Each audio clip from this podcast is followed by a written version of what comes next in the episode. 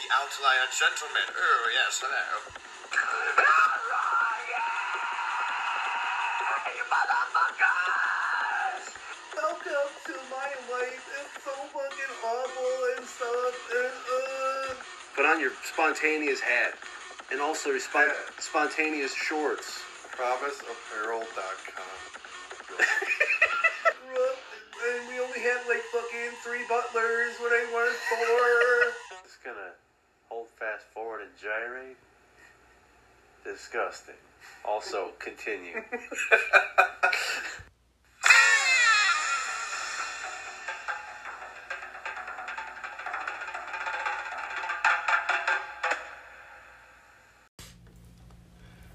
Hi, and welcome to another Tom Morello Dangerous Truth. Wham, wham, wham, wham. I once farted, and I shit myself, and then I wouldn't clean my ass. Systemic racism. Wham, wham, wham, wham. I'm sorry. Sorry, coming out of the gate hot. No one's going to understand that but me. And that's why it's funny. All of a sudden, Tom Morello's going to, like, randomly listen to this, and he's going to be like, listen. Listen, you motherfuckers. I need you to stop this shit. Crack ass crackers. Hello, Eric. Hey, Tim. How are you? You know what, man? I'm good. I feel blessed. Hashtag blessed. Well, hashtag blessed. Thank you so much. I'm blessed. I'm well dressed. I can't rhyme anymore. How about you? I'm congested in my face right now. That's a good one. I like that. Can't complain. Can't complain. I think we were talking a little bit earlier, and I think what we're going to do today, Eric, is there were some interesting things that have come out, and I think we wanted to talk about those a little bit. Totally.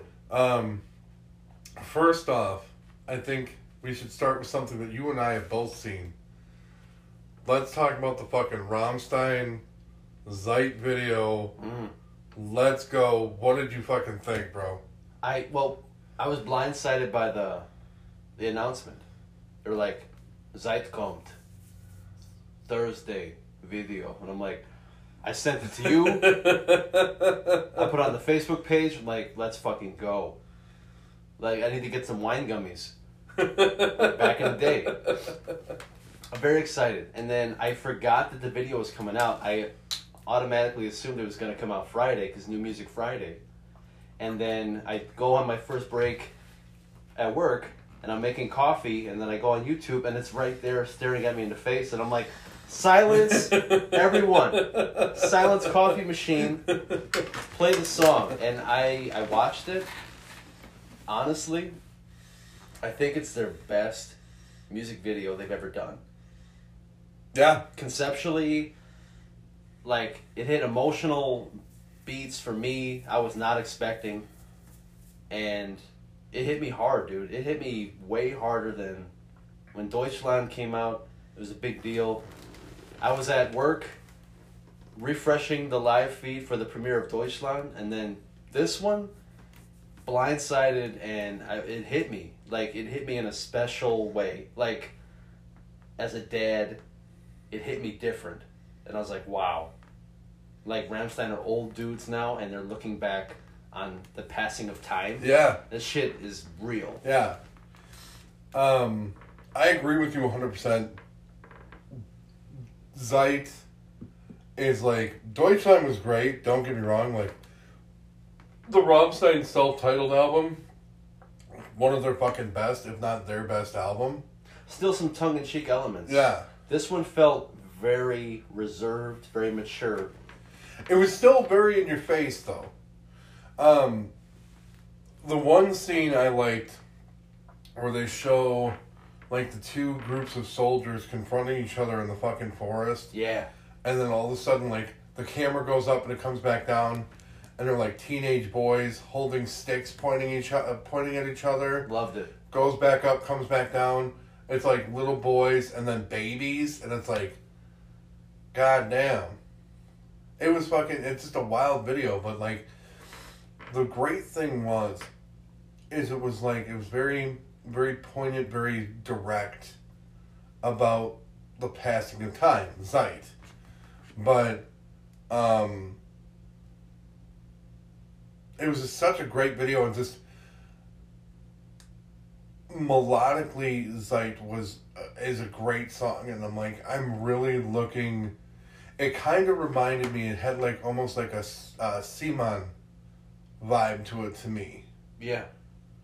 Where and like Simon is like one of my favorite Rammstein songs. Yeah, it's like it's a ballad, but there's like still a hard driving beat to it. Yeah. But it's not a metal song. No. This feels more orchestral. It feels more timeless.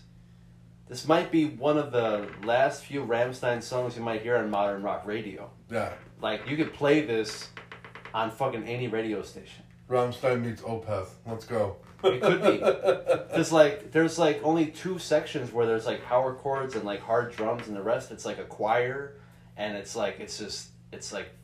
majestic. I think the guys are starting to realize, you know, a lot of these guys are starting to cruise into their late 50s, early 60s.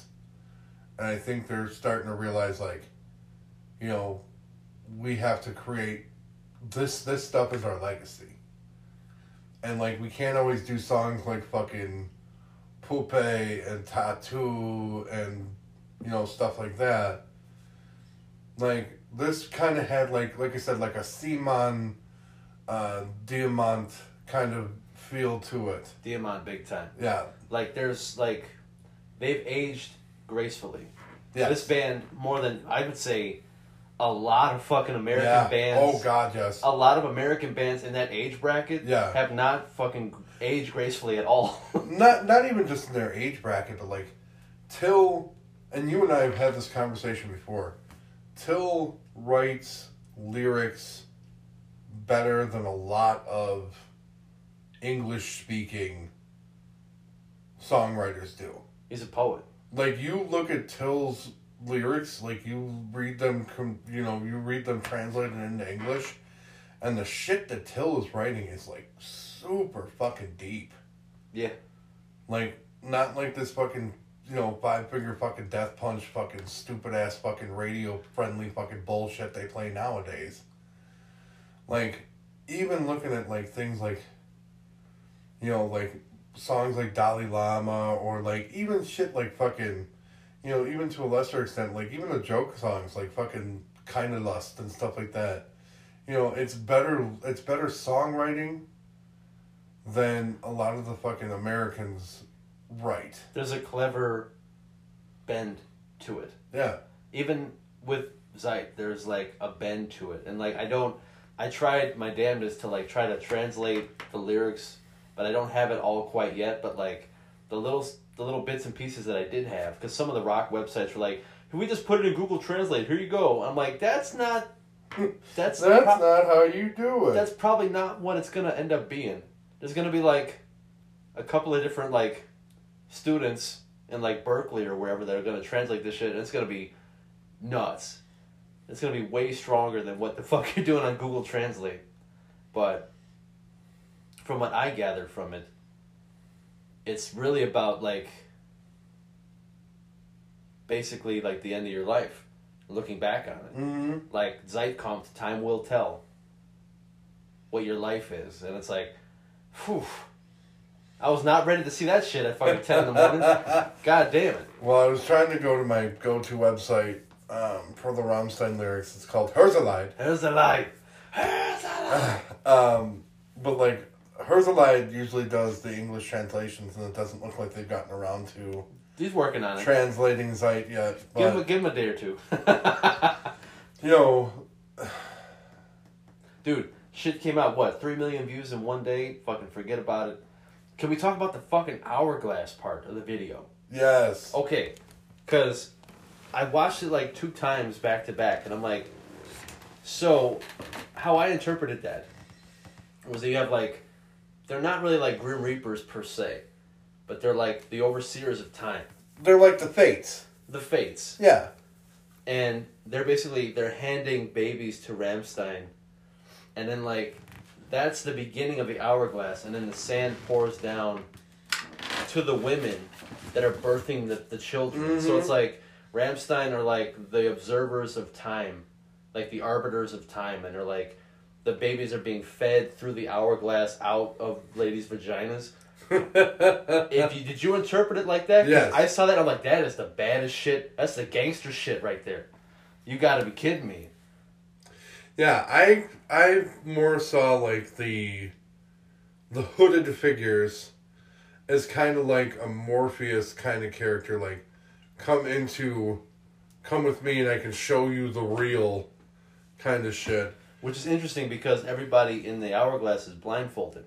Right. Except for them. Right. And they could see everything. Right. Shit's hot, dude. But like the little boy out in the farm with Oliver. The field, yeah. Yeah.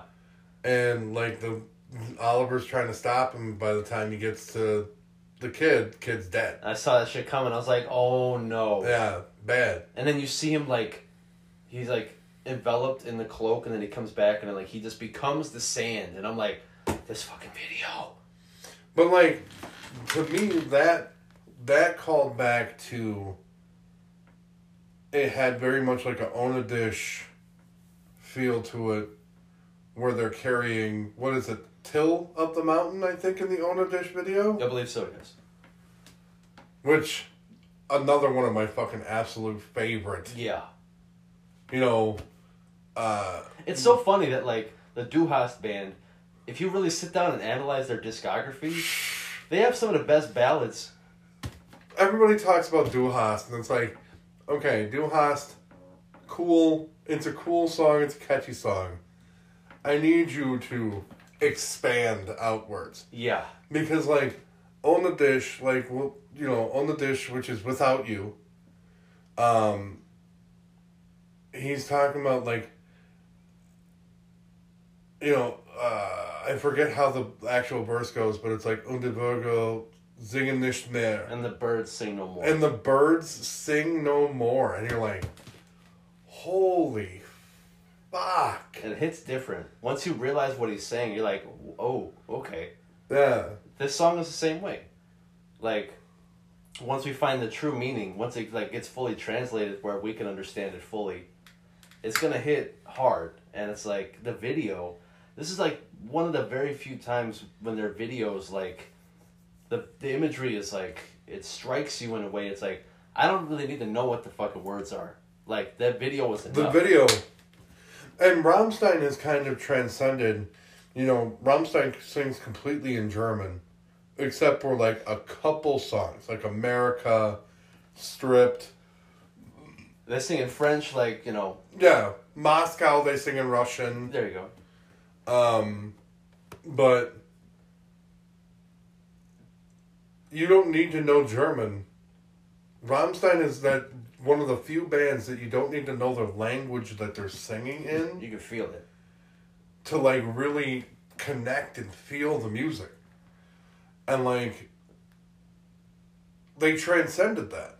It's like Baby Metal. I know, like, some people are like, Baby Metal sucks, and they're like, metal light. But Baby Metal, that's just good time. It's good time metal. It's got some hard riffs in the background with some frickin', you know, 18-year-old frickin' Asian girls singing on it. You know, I get made fun of at work. Who the fuck dares shit on Baby Metal? I want to know these names. My friend Nikki, she used to sit behind me, and I would listen to you know, Karate or like Gimme Chocolate, and she'd be like, "There's Tim listening to his Asian schoolgirl music again," and it's like, "It's metal, okay?" Listen, lady, take it easy. But, you know. Dude, Rammstein's in my top 5 all time. Don't care. Dude, Rammstein, and we're going to go see them. Hopefully, fucking COVID, go the fuck away, goddammit. I'll walk in there with a fucking hazmat suit in September. I'm ready to go. But we have tickets to go see them in September, and fucking, with Zeit coming out, dude, I feel like dude from fucking The Matrix, where he's like, it's very exciting time. Like, how I feel. Now I am the Asian school dub. But, now, having said that, talking about the new stuff coming out, you had recently seen a hit movie that has come out. Yes. I have not had the opportunity to see it yet. I was going to say, it might be cool to do like a Disco Elysium thing where we have like part one is like my take on the movie and then part two is like Tim's take on the movie. What do you think about that? I'm down. Let's go. So, tell me, you gave me kind of an abridged version in like the messages you sent me. Tell me, let's start with, we'll do a pros and cons of the movie. Okay. So let's start with the pros. What did you like about the Batman? Well, first, if you're gonna say the Batman, we have to go dun dun dun dun dun dun dun dun. You're gonna hear that a lot when you watch that movie. That's like his. It's almost like his entrance theme. Like his stone cold glass breaking, walking down the ramp. I was just saying, there's some TikToks making the rounds where it's like, you hear that music, and it's like when you're at McDonald's and you use your free water cup to get a soda, and then all of a sudden you hear the music in the background, and they start to like cry and run. Pattinson's stone cold, and he's got his own glass break. So I guess, okay, so we're not doing spoilers. Or, I mean, you could go ahead. I mean, don't spoil the ending for me, please. But I mean, like, so how far would you like me to go in terms of, like, you know, explanation of my feelings? Go ahead. Just, like I said, don't ruin the... If you can help it, don't ruin the ending for me. So when fucking Clayface comes out with several dicks...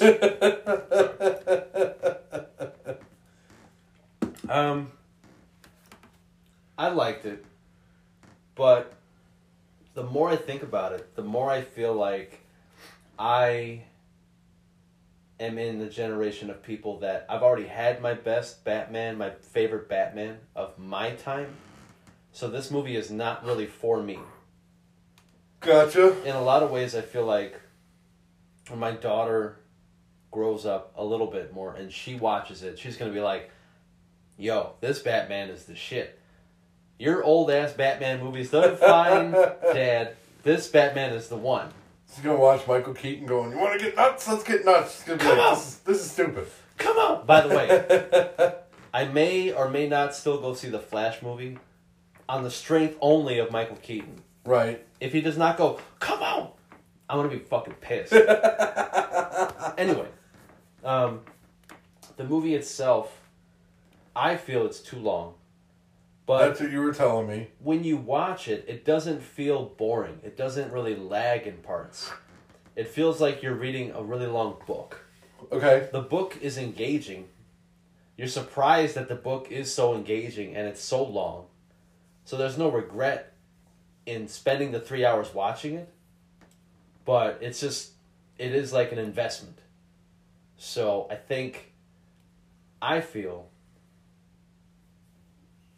your enjoyment of the movie depends on how much of a fan of David Fincher you are.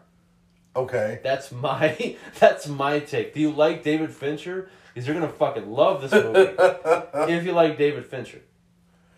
Now, having said that, I know you said the movie is too long. Some of the stuff that you sent me, you're like, yeah, Colin Farrell was good in the movie, but the Penguin was, like, completely unnecessary. He does a good job with what he's given, obviously. But when you look at the 3 hour, like, the broad scope of things, like, the Penguin is more like the Scarecrow in the Nolan trilogy. I see Colin Farrell as being, like, when he's introduced in the movie, he's not a villain, really. Like, Batman goes into the club. You see the scene in the trailer. He's fighting the dudes. He's like, I'm here to see the Penguin. Fuck you. And he starts punching dudes. And then he's like, hey, take it easy. What are you doing? Come on, come back with me. Hey, I'm Oz. How you doing? Like, it's really, like, he's friendly. But you know he's a fucking mob guy. But you haven't really seen the Penguin like that on a movie, on a big screen like that. So, Colin did a good job. So, one thing I did hear... is that they kind of ripped off / borrowed some shit from the Telltale games? Yeah.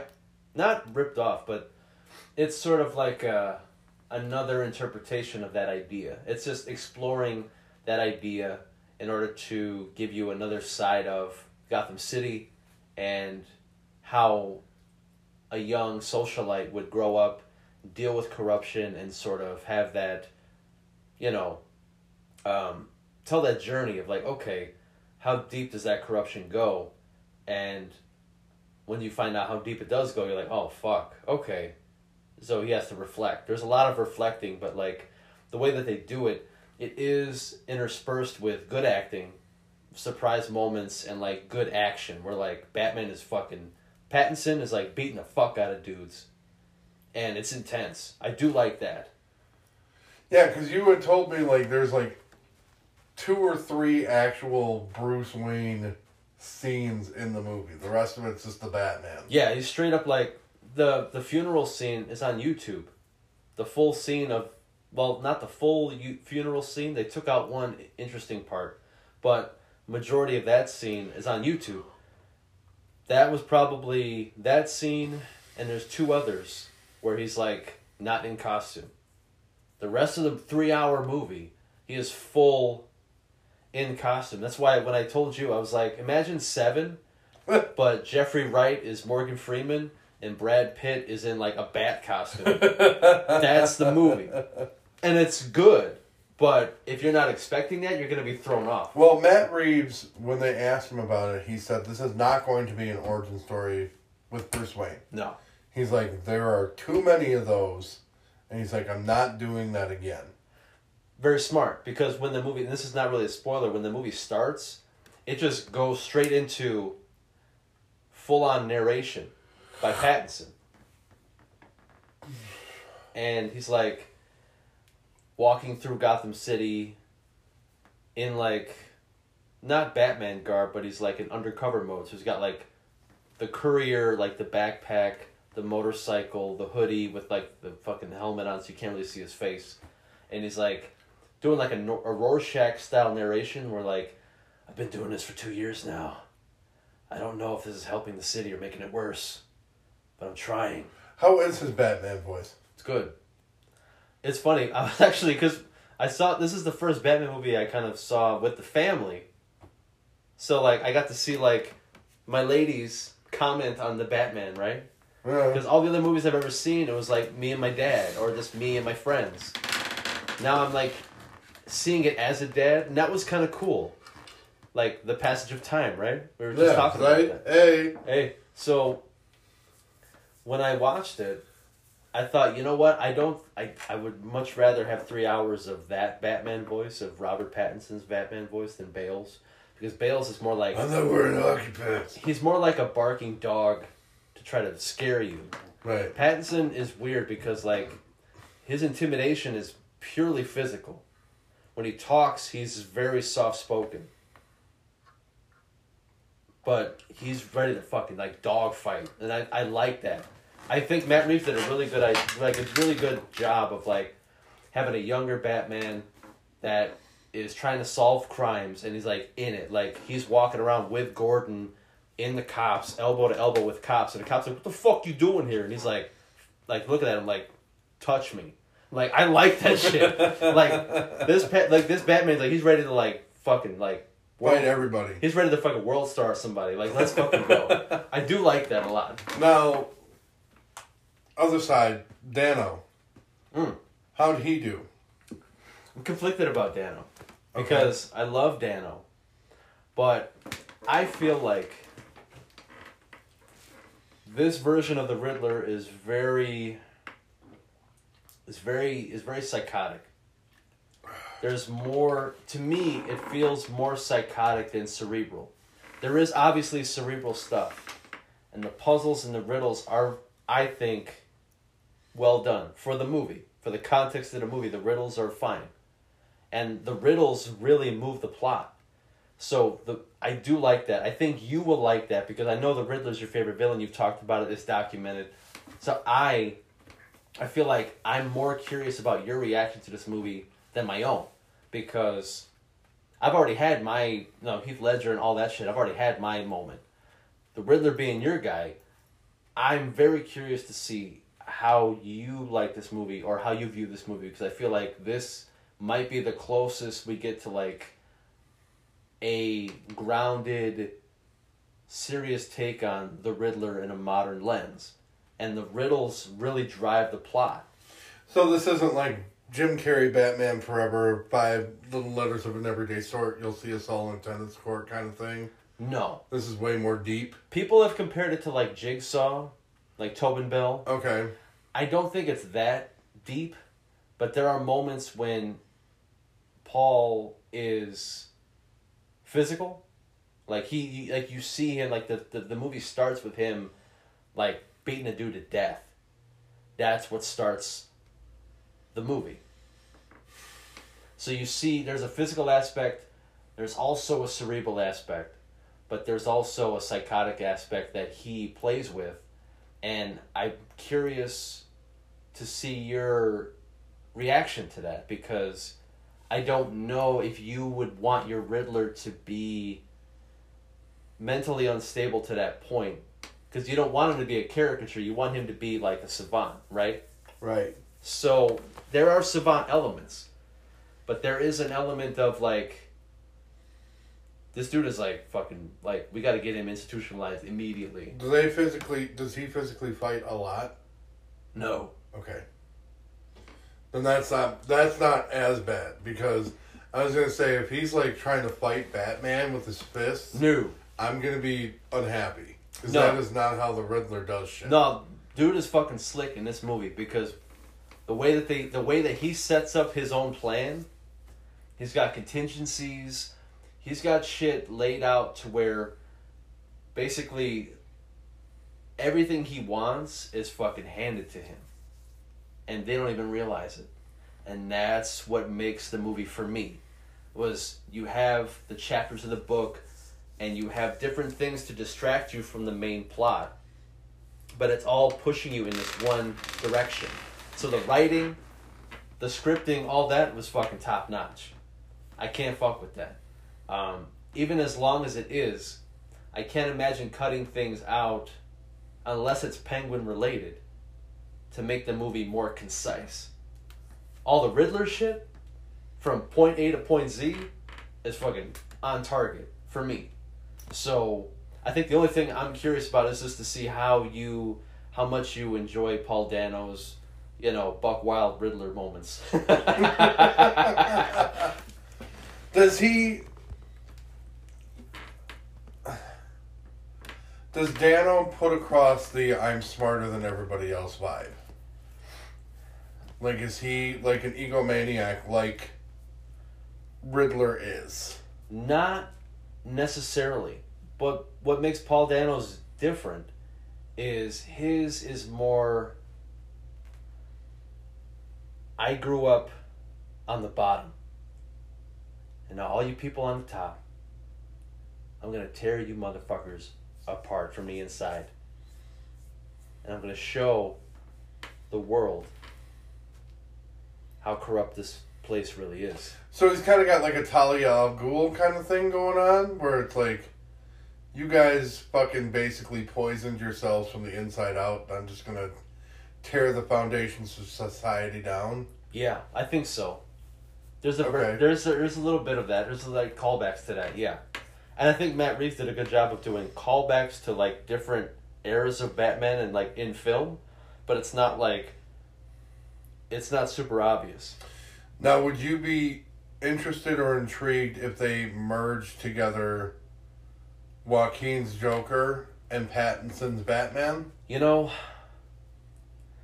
won't do it. They're not going to do it. I don't think they're going to do it, but, like, if they were to do that kind of a crossover, would you watch it? Yeah, but I feel like DC, it's smart for them to keep that separate, because the multiverse thing, the DC multiverse thing, is probably a better bet. Now, is the Batman part of the DC Dark Universe? From what I read, there is separation between all these movies. So, Flash, Aquaman know each other, but they're in their own they're in their own corner. The Batman is in its own corner. Joker's in its own corner. Black Adam is part of Shazam and Shazam 2. So that's back in the Justice League corner. So, like, DC has, like, this weird... I guess you're right, the Dark Universe thing, where, like, they have, like, this universe here, this universe here, this universe here. So you have, like, all the Zack Snyder shit over here and then everything else over here that makes money that people like. Well, because Joker was supposed to be the launch of the DC Dark Universe. Right. So I'm trying to determine, like, is Batman going to be in the DC Dark Universe, or are they just going to be like, nope, this is just its own fucking thing off of Sub-Galaxy fucking F? I think it's going to be Sub-Galaxy fucking F. Alright, cool.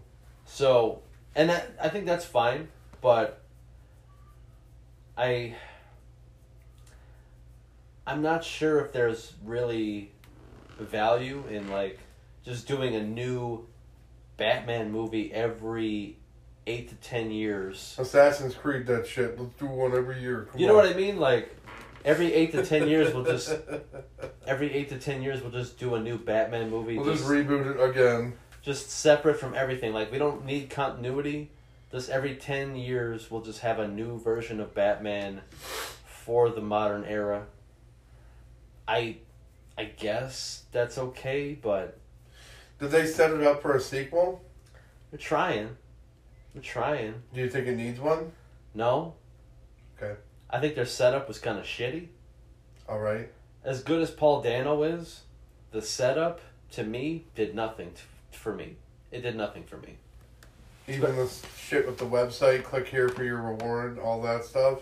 The website stuff, the puzzle stuff was cool, but the setup in the movie, when you watch it, I mean, it's like... Lame? To me, lame. To me, like, you could have cut that. You could have cut that big fucking time. Like, if you just had a solid one-shot, you know what I mean? Beginning to end, good to go. See, but we got spoiled. We got spoiled growing up, and this is going to lead me to our next part of this. Yeah. So, you had brought this up. This is actually your idea, so I'm not going to make it sound like it's fucking mine. Like a dick. Yeah. You know what? I'm fucking Zuckerberging this shit. You're the wicked boss first. Fuck you. So you had mentioned something about the Batman movies and which ones are your favorites and all that stuff. Right. So if you were to pick your favorite Batman movie, going from number one, what would your number one Batman movie be? Dark Knight. See, and I'm going to sound stereotypical, but I'm going to agree with you. Dark Knight was just such a fucking... It was just such a masterstroke. Everything in that fucking movie was just so well done. It's funny you mentioned that. But, like, I watched a couple of YouTube people I don't normally watch, ranking the Batman movies, and it's like, hey guys, what's up? Welcome to my channel. It's fucking Dave from fucking Dave from .com. But, like, there was a lot of white dudes ranking the Batman fucking movies, you know what I'm saying? Uh-huh. So I watched a couple of those dudes just to see what they thought. And one thing that bothered me, all of them had Dawn of Justice and Justice League. Do you even count those? No. We cannot... Okay, if we're going to do a list right now, Tim... Okay, like, full disclosure, if we're going to argue... If we're going to, like, dick sword fight each other... We were going to do that anyway. That's true. Drop trout. But, like, if we're going to do that, honestly, agree with me. No. Man of Steel... Dawn of Justice, Justice League is Zack Snyder's Superman trilogy. Agree? Yes. Those movies, shitty or not... Garbage. ...are based and centered and focused on Superman. Yes. Those are not Batman movies. They're not Batman movies. They don't count. They're not Batman movies. They don't count. No. They're... Even the 4-hour Zack Snyder Justice League is still a Superman movie. Which was better. It was better. It was great. I'll say it was fucking great. Yeah, it was better. But it's not a Batman movie. No. Dark Knight, though, it's very hard to overcome Dark Knight. Just because Dark Knight was just written so well, acted well.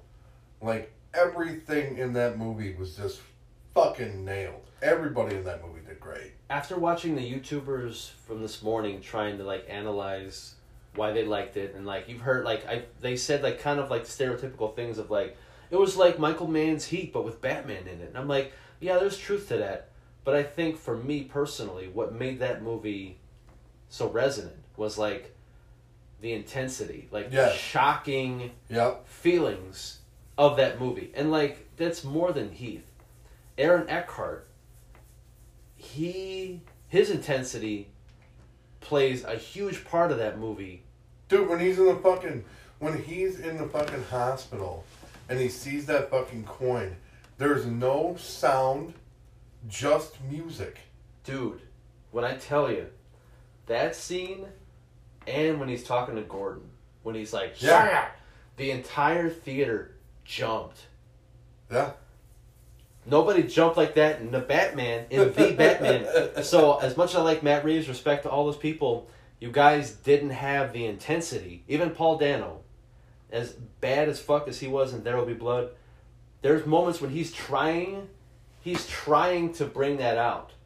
But the script, the vibe, it doesn't have that same, like, Jesus Christ. Like, you just, like, everybody jumps and you're like, oh, what the fuck? Like, I thought this was a superhero movie. What the fuck? I'm scared right now. Yeah, no, because, like, you know, like I said, that part with the coin, where he grabs the coin and he's... And, like, he rips his face and he's like... Yeah. He's like, it's like, you see, like, the pain in his face, and it just cuts away. I'm like... I looked at my dad, I'm like, Jesus Christ, what the fuck's gonna happen? But, like, even, like, the scenes, like, you know, the scene with him and Maggie Gyllenhaal, where it's just quiet.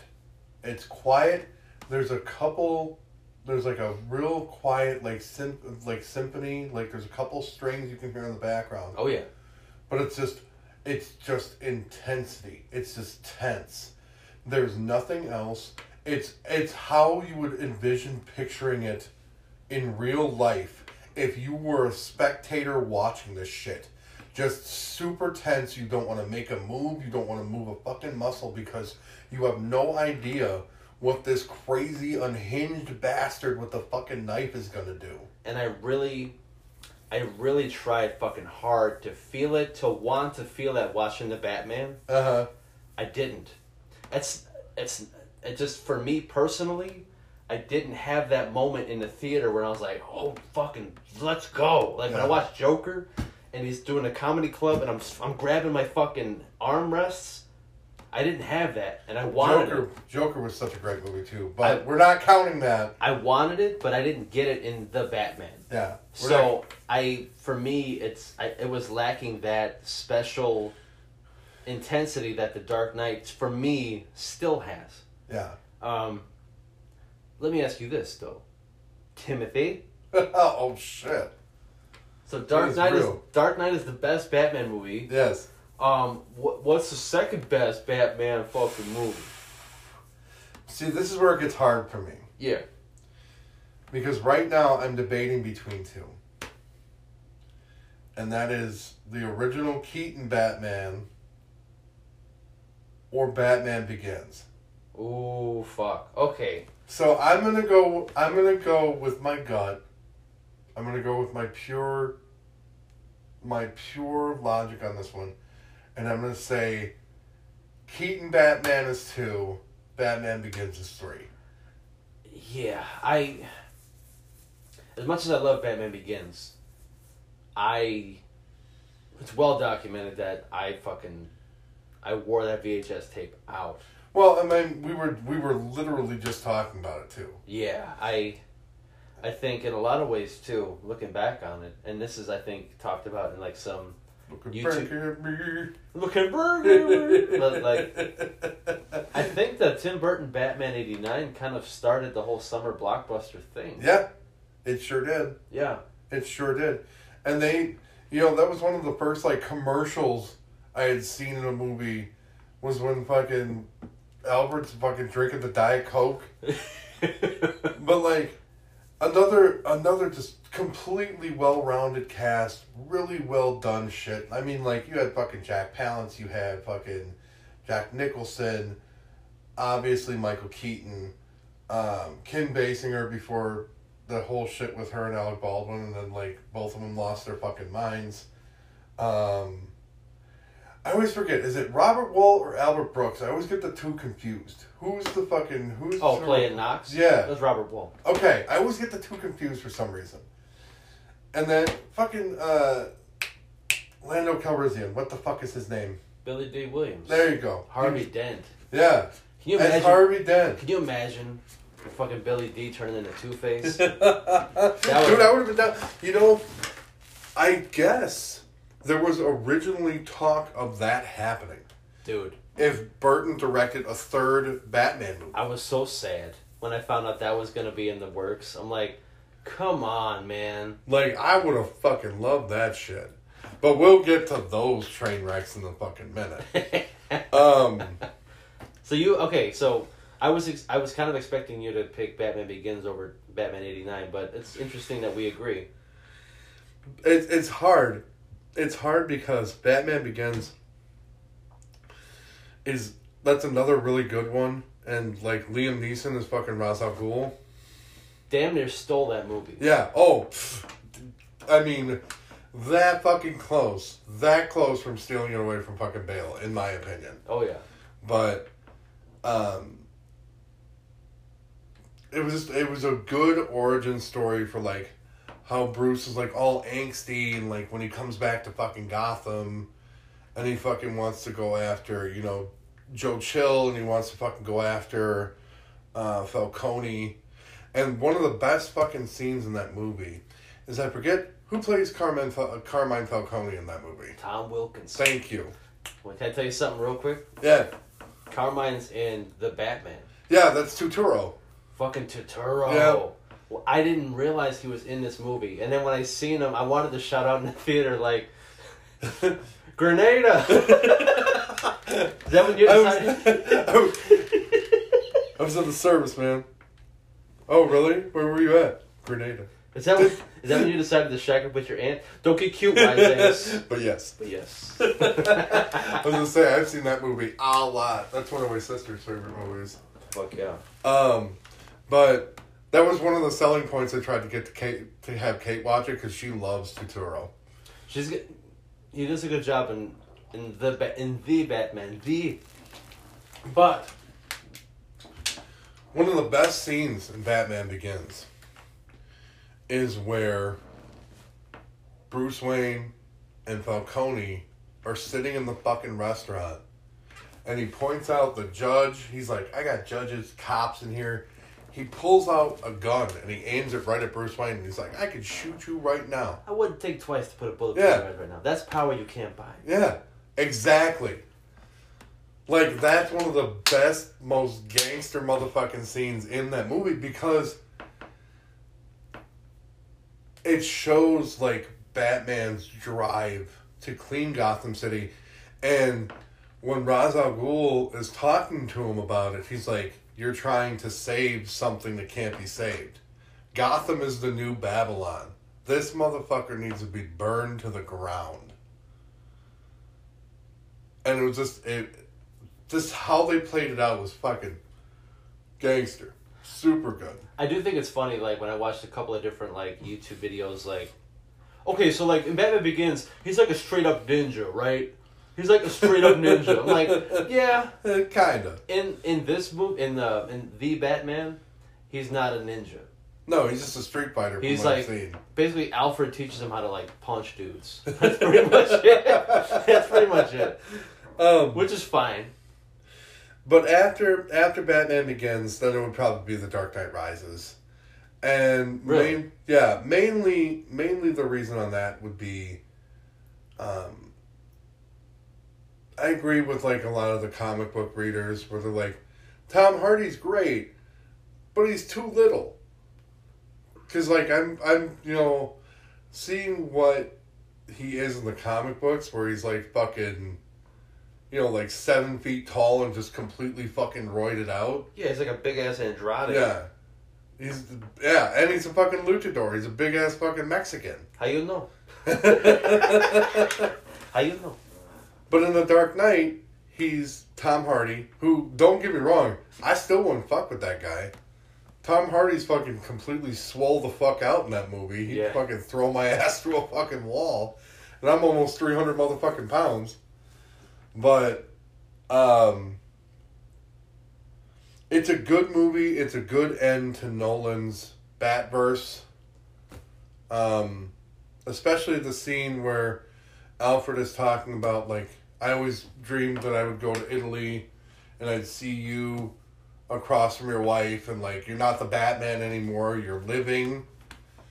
And, you know, that's how they end the series, is Alfred's at that Italian restaurant and he sees Bruce and Selena Kyle sitting across from each other. And I mean, I'm not gonna say, you know, I'm married, but I still have eyes.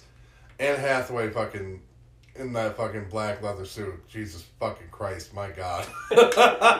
By the way, real quick, I know that, like, as far as topical stuff, Zoe Kravitz came out and she was like, yeah, I tried to audition for Batman back when Nolan was directing, and they didn't hire me because they said they weren't looking to have, like, an urban style movie, so there was, like, this hint of, like, racism.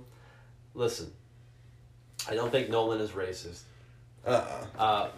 Ben Shapiro and some other people were saying how all the black people in the Batman movie are good and all the white people are bad. You know what I have to say to that? For all the people in The Dark Knight, all the black people in The Dark Knight that Heath shot in the face, we deserve a little bit of in return. You know what I'm saying? Because you go back and watch Dark Knight, fucking Gamble got cut. That guy on Wacker Drive, Heath shot him in the face with a shotgun. Uh-huh. The one black cop that walked in the hospital, Heath shot him in the face. I can't say nothing else. I'm not saying it's racist, but, like, look, they got fucked up in that movie. All right. So past. Actually, no. You know what? I'm being completely fucking selfish ass.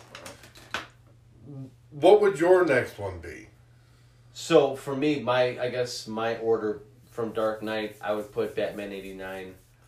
I don't know. I like Dark Knight Rises a lot. And I think what I like about that movie is, with Nolan, he said this in interviews. He was like, everybody says the third movie is always the worst, right? So we tried really hard to make this movie not the worst. I think that movie is very much, like, piecemeal together at certain points. Rises. It's piecemeal together at certain points because initially Scarecrow wasn't supposed to be the person being the judge. Oh, you're talking about, like, the Court of Owls kind of shit. That was supposed to be Heath. Yeah. So, you know, I feel bad because he was just working with what he was dealt.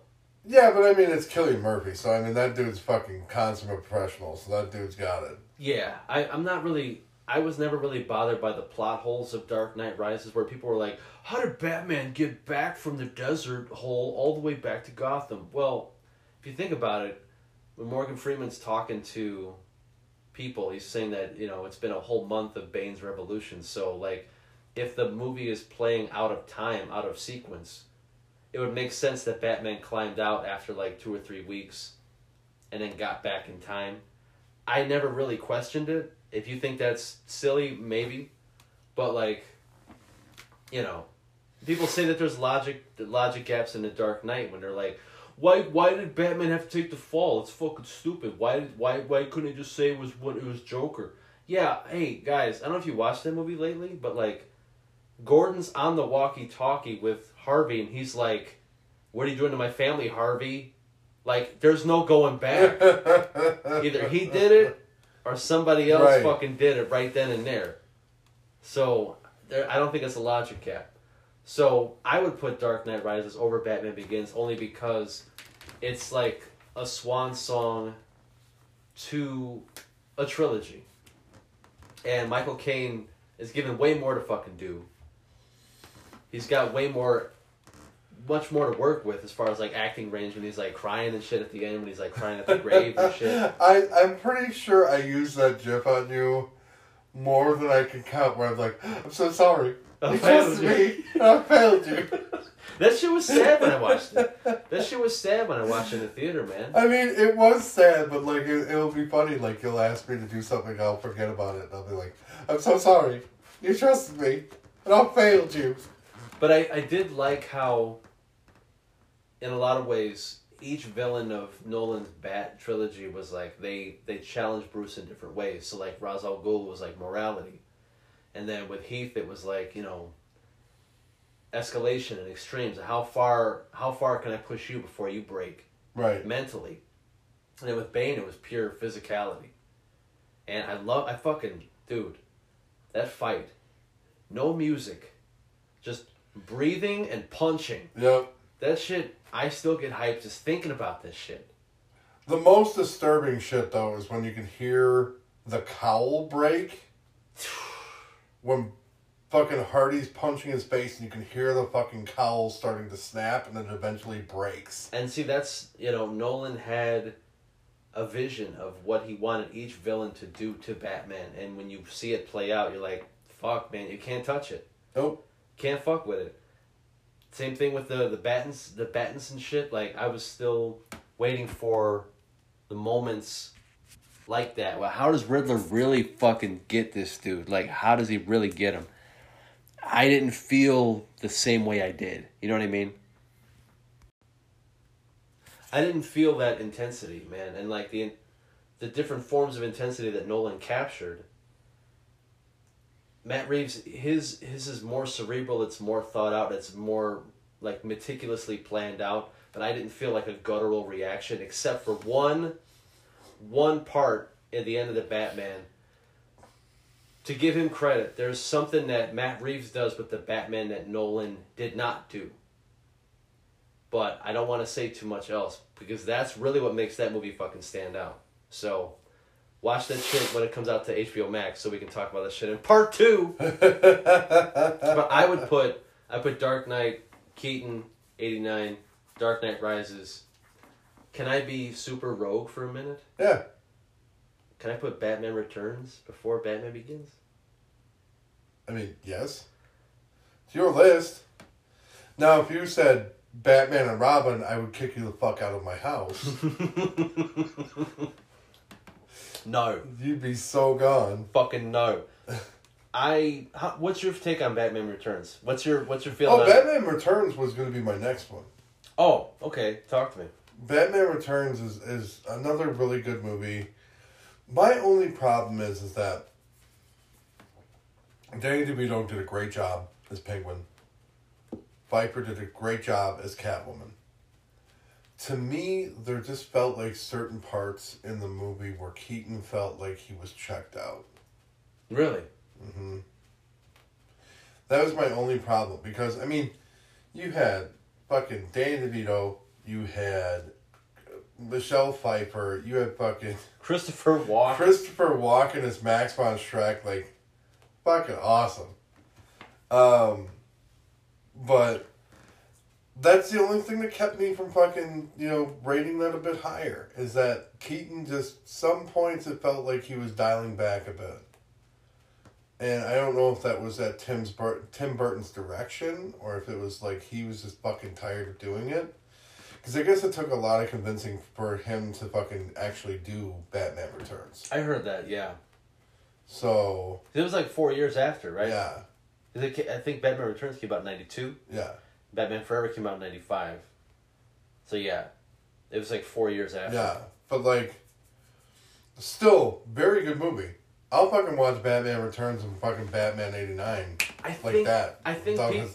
I think people shit on that movie, like, without justification. Like, in a lot of weird ways. Like, there's a little bit of, like, sexual awakening that I kind of described in Batman Returns, because me as a little kid, because look, I was born in 86, so I was like almost my daughter's age when I went to see Batman Returns, and I was like watching like Michelle Pfeiffer in like a latex suit And I'm like, this is different. What's going on in my pants right now? There's some shit happening here. And also, can we talk about Danny DeVito's, like, when looking at Colin Farrell's like, hey, I'm Oz, how you doing? Fucking come on. Like, he's like a mobster. You look back at Danny DeVito's, like, weird, perverted, like, recluse, fucking sewer-born penguin. I played this stinking city like a harp from hell. He's, like, shaking in the Batman. Like, but, like, no, like, the perversity of it. Yeah. Like, he was, like, naked, sexual, charisma. It's like, he wanted to fuck everybody, even the dudes. Like, Danny DeVito was, like, horny on fucking Main Street in that movie. It was so good, though, and, like, he embraced, like, the old Burgess Meredith, like, I have the fucking umbrella that fucking has a shotgun in it, and I have an umbrella that's a fucking Tommy gun, and I have all these different fucking crazy umbrellas that do weird shit. That was more, like, devoted to the old 1960s Adam West Batman kind of stuff. Yeah. Which we're gonna get to. Yeah. I was going to say, that's still my fucking wife's all-time favorite Batman. Hell, nothing will ever change her mind on that. Really? Adam West is like... Go wake her up right now. Let's fucking talk about it. Okay, so... In my list, and this is like, I'm not... It's not shitting on Batman Begins, but like, I still haven't put Batman Begins in the order yet. So like, for me, it'd be Dark Knight...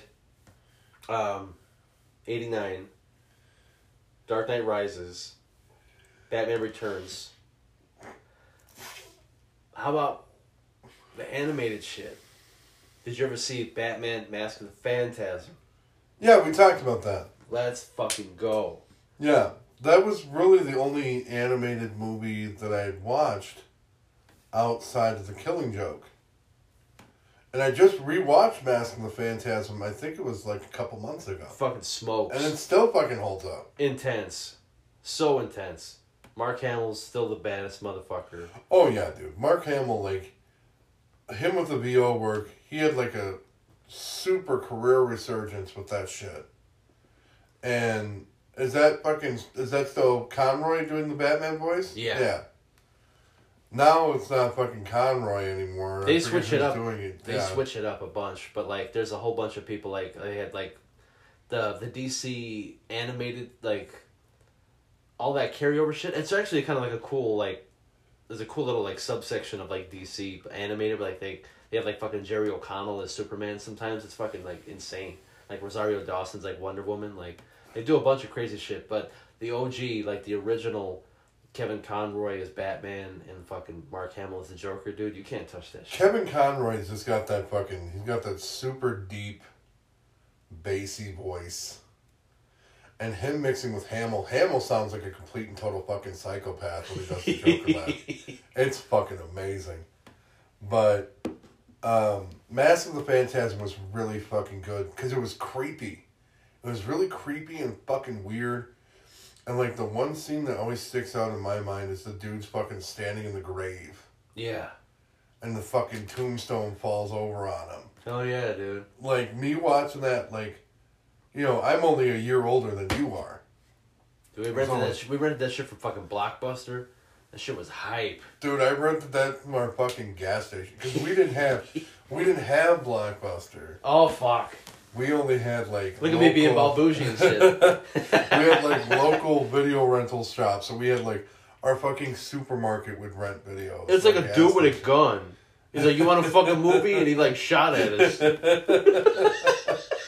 We paid him in fucking earthworms and fucking fish sticks. What's up? Welcome to Wisconsin, bitch. No, I still remember. And what's funny is it was new releases were... And this is... I'm really going to fucking date myself. New releases were $2.11. Wow.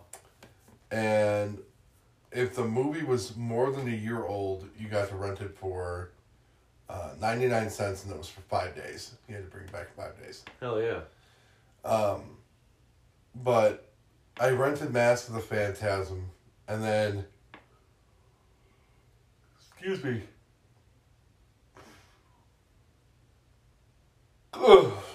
But Mask of the Phantasm was fucking great, but it was really the only one of the animated ones that I watched from cover to cover, front to back. I have a couple of the new ones that I want to watch. Like, I have Batman Hush in my queue. I have Gotham by Gaslight that I want to watch. And I forget the other one, but... Long Halloween, I heard, was good. I'll have to check that one out, too. But...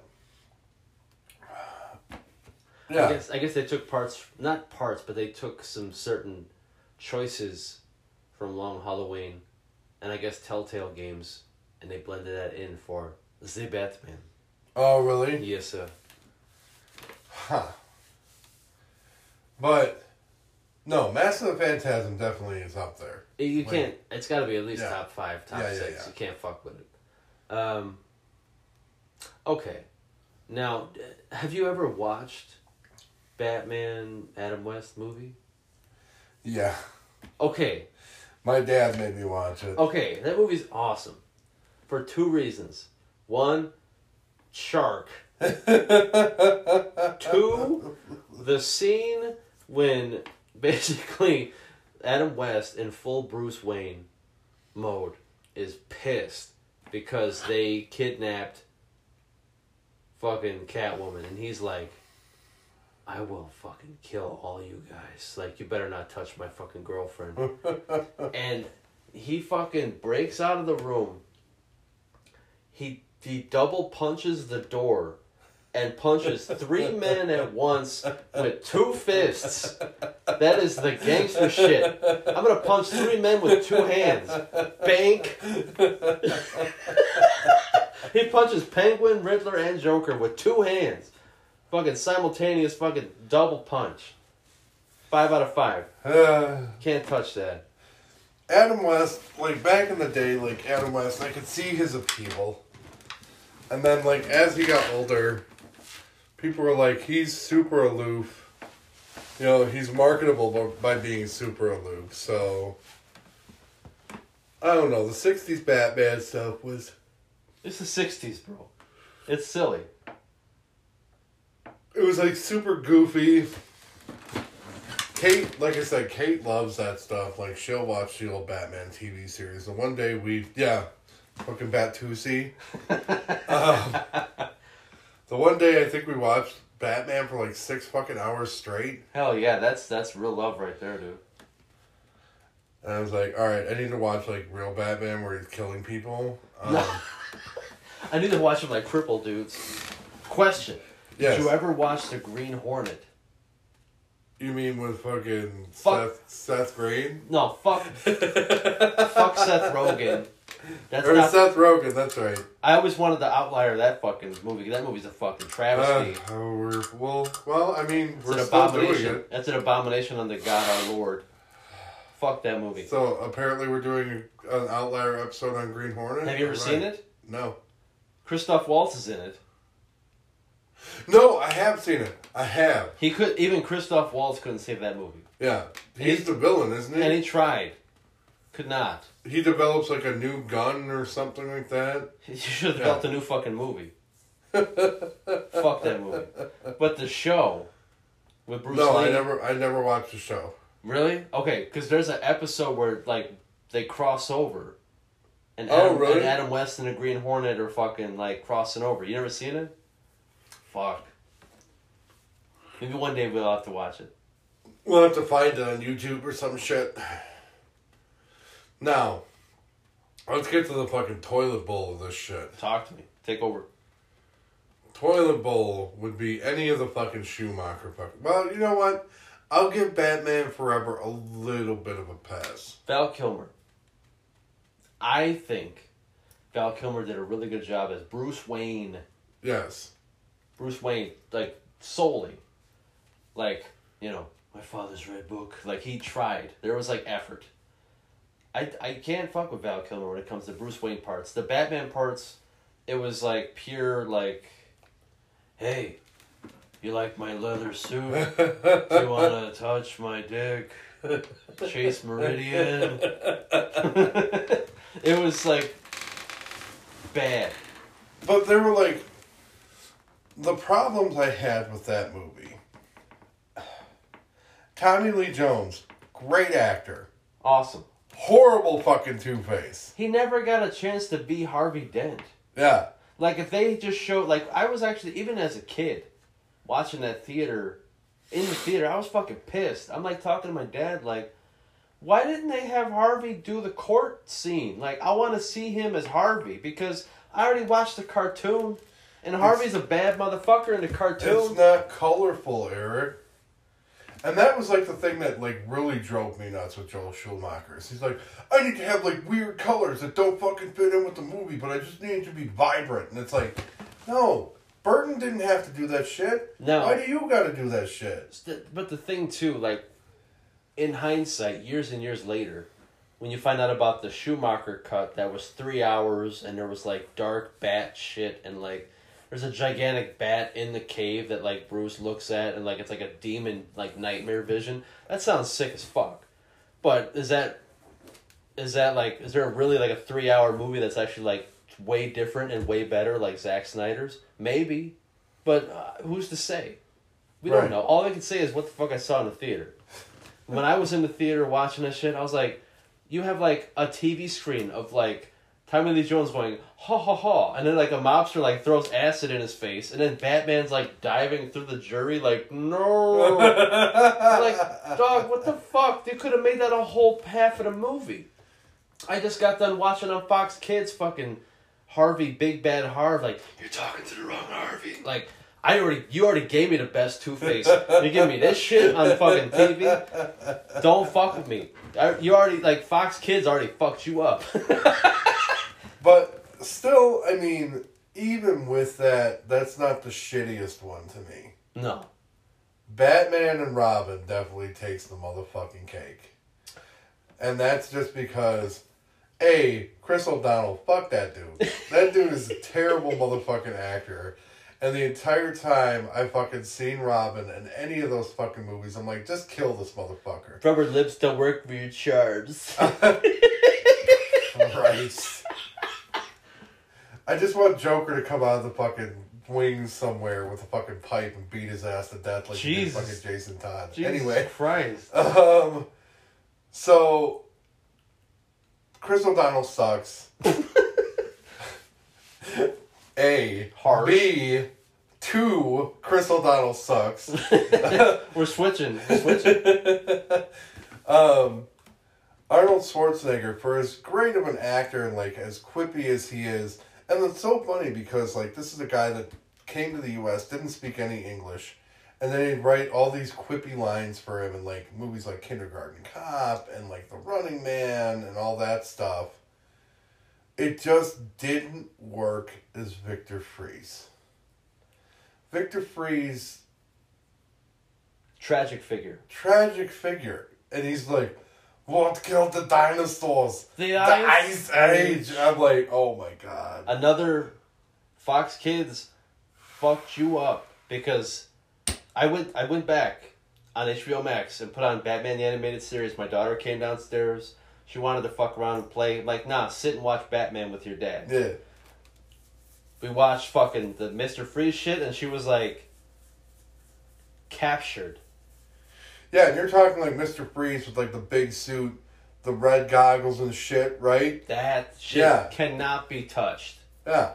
I was hoping that Arnold Schwarzenegger would be...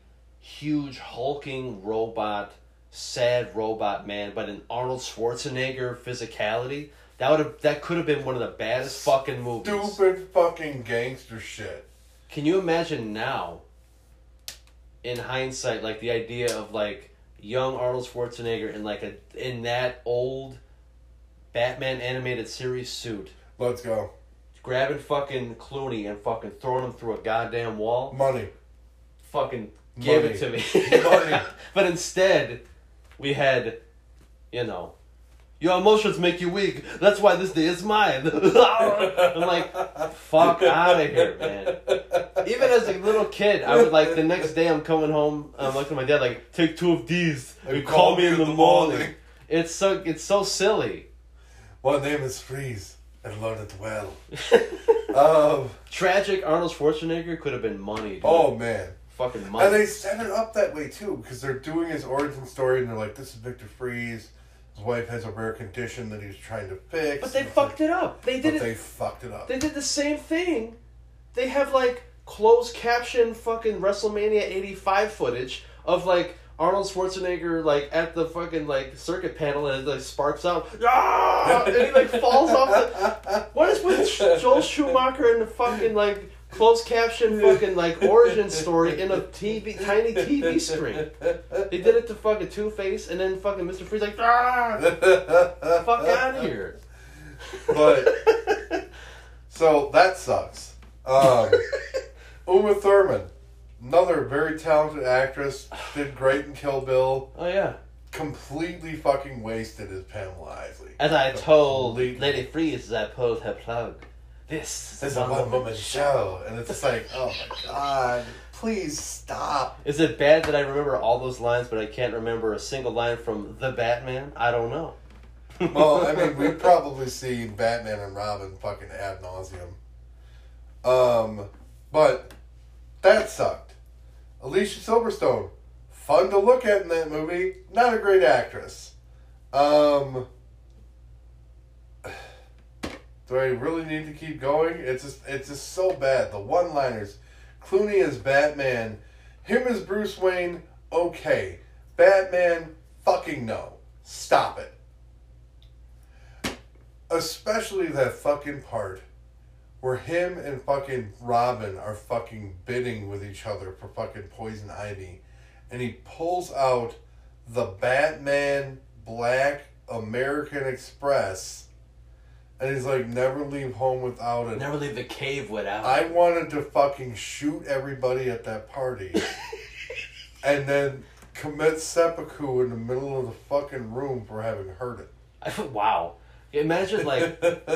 Thinking about it now, it's like, were those old rich guys, like, bidding on flower/prostitutes? He's like, I bid $500,000 on the Magnolia. Like, you're going to suck my ass. Oh, dude, there's no question about that.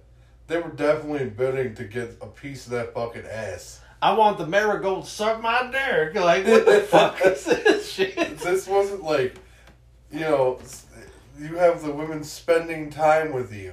Fuck that. It wasn't just fucking... They're not just gonna fucking go and have tea with you. You're expecting them to fucking bounce on that dick for fucking $500,000 fucking dollars. Golly. I mean, I'm not, like, victim blaming. I'm not fucking validating rape. I'm just saying...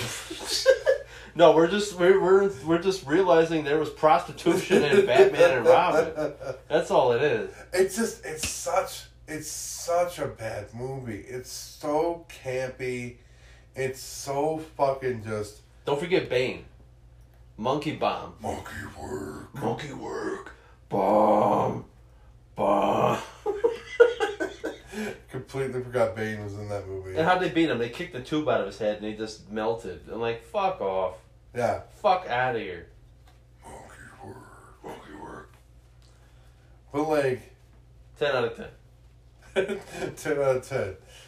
Reverse 10 out of 10. What is the opposite of 10? But Schumacher almost single-handedly ruined Batman movies forever. Yeah, comic book movies, kind of. Yeah. It took, Blade and fucking X-Men and fucking Batman Begins, I think, to pull it out. Yeah. Yeah. Because, like, after Batman and Robin, everybody's just like, this is the dumbest fucking shit ever. I have yet to... My wife, I think she only says it to piss me off, because she's like, that movie's not that bad. And I'm like, wife, I love you, but you need to shut the fuck up, because you don't know... You're sounding pretty dumb right now. I'm about to divorce you over some nonsense. But, like, the main reason why I don't like it is because of Chris O'Donnell. He's just so fucking bad. He's just such a bad actor. We're gonna get fucking Two-Face. And he's like so fucking angsty. It's just like, I'm gonna fucking stab you to death. Shut the fuck up. Even the part with when Two-Face, when he finally gets him, Tommy Lee fucking makes him look stupid. Yeah. Very noble. Stupid. But no elbow. Yeah. You got him. Jim Carrey is the Riddler. You know what? Jim Carrey being Jim Carrey at peak Jim Carrey. Can't fuck with it. Before he became nihilist Jim Carrey. We can't fuck with it. What have we got for him, Johnny? Still, that was one of the few redeeming factors of Batman Forever. Was Jim Carrey just being completely fucking crazy, unhinged Riddler. It's the fastest origin story of a villain of all fucking time. He's like, I've idolized you, and then you just totally blow me off. I'm going to murder everyone. It's like, God damn. It was basically, you know, Riddler, how they did the Riddler origin story on that one was I didn't disagree with that one. I didn't hate that one. Yeah. Where he was like a fanboy of Bruce Wayne, and he was like, I just want to impress Bruce. I want to, like, you know, be like his confidant, and I want him to mentor me. And Bruce is like, yeah, your idea is fucking insane. It's like that guy who's like, hey, Elon Musk, I want to be like side CEO of fucking Tesla. And Elon's like, no. Yeah, so then his response is, alright, I'm just gonna fucking murder literally everybody. And suck out their brains. This is your brain on the box. This is my brain on the box. Anybody else feel like a fried egg? We know too many lines from those movies. Yeah, right, no shit. So I guess, okay, so how do we rank these? Like, so Dark Knight. Dark Knight's number 1. 89. Yep, that's number 2. Where do we diverge? Would you put Batman Begins? I put Batman Begins as number 3. And then finish your list out, and I'll finish mine out. So, how many fucking are there? Well, okay, so you got Dark Knight Rises, Batman Returns, Phantasm, and then Forever and Robin. Okay. I didn't know if we were fucking including fucking Justice fucking blah shit. Nah, I don't. It's a Superman movie, dude. Yeah. I don't consider those Batman movies. So, it would be, for me, Dark Knight, 89, Batman Begins, and then Dark Knight Rises, Batman Returns, Mask of the Phantasm. Actually, yeah, Mask of the Phantasm, Forever, and then Batman and Robin. Not even in 8th place, but like in a millionth place. There you go. Basement level. Basement level. Sub-basement. I guess for me, since I watched The Batman, I'll put mine in there somewhere, but... Il Batman. La Batman. La Rata Alana. So, I would put Dark Knight. I would put 89.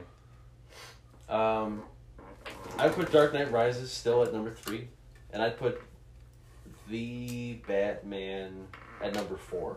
Okay. And then I'll put Returns, Phantasm, and then Adam West and Schumacher on the bottom. That doesn't mean it's a bad movie. I don't want people to think that I hate it. I don't hate it. But I've already had my time in the sun with, like, this is my definitive fucking Batman. Ugh. So like I said, man, when my kid grows up a little bit and she watches Batman again, because I went back and thought about this. She's the same age seeing the Batman that I was seeing Batman 89. So it all kind of like loops around, dude. It's fucking crazy. But I'm certain that when she gets a little older, she's going to be like, yeah, this Batman's way better than your bullshit. Fucking gazer. Yeah. So that's okay, though. We're old dudes, and we're okay with being old dudes. I am definitely okay with being old man. .com. Zeit. But fucking part 2, Tim, when Batman hits HBO Max, watch the shit, and we're gonna fucking. I'm super excited to watch you break down this Riddler shit. I'm fucking like chomping at the bit to hear this shit. Yeah, because that's gonna be my breakdown. Is gonna be. This is why fucking Paul Dano's Riddler fucking sucks my balls. Or this is why Paul Dano's Riddler is fucking amazing. I'm very excited for both of those things. Zeit. Zeit.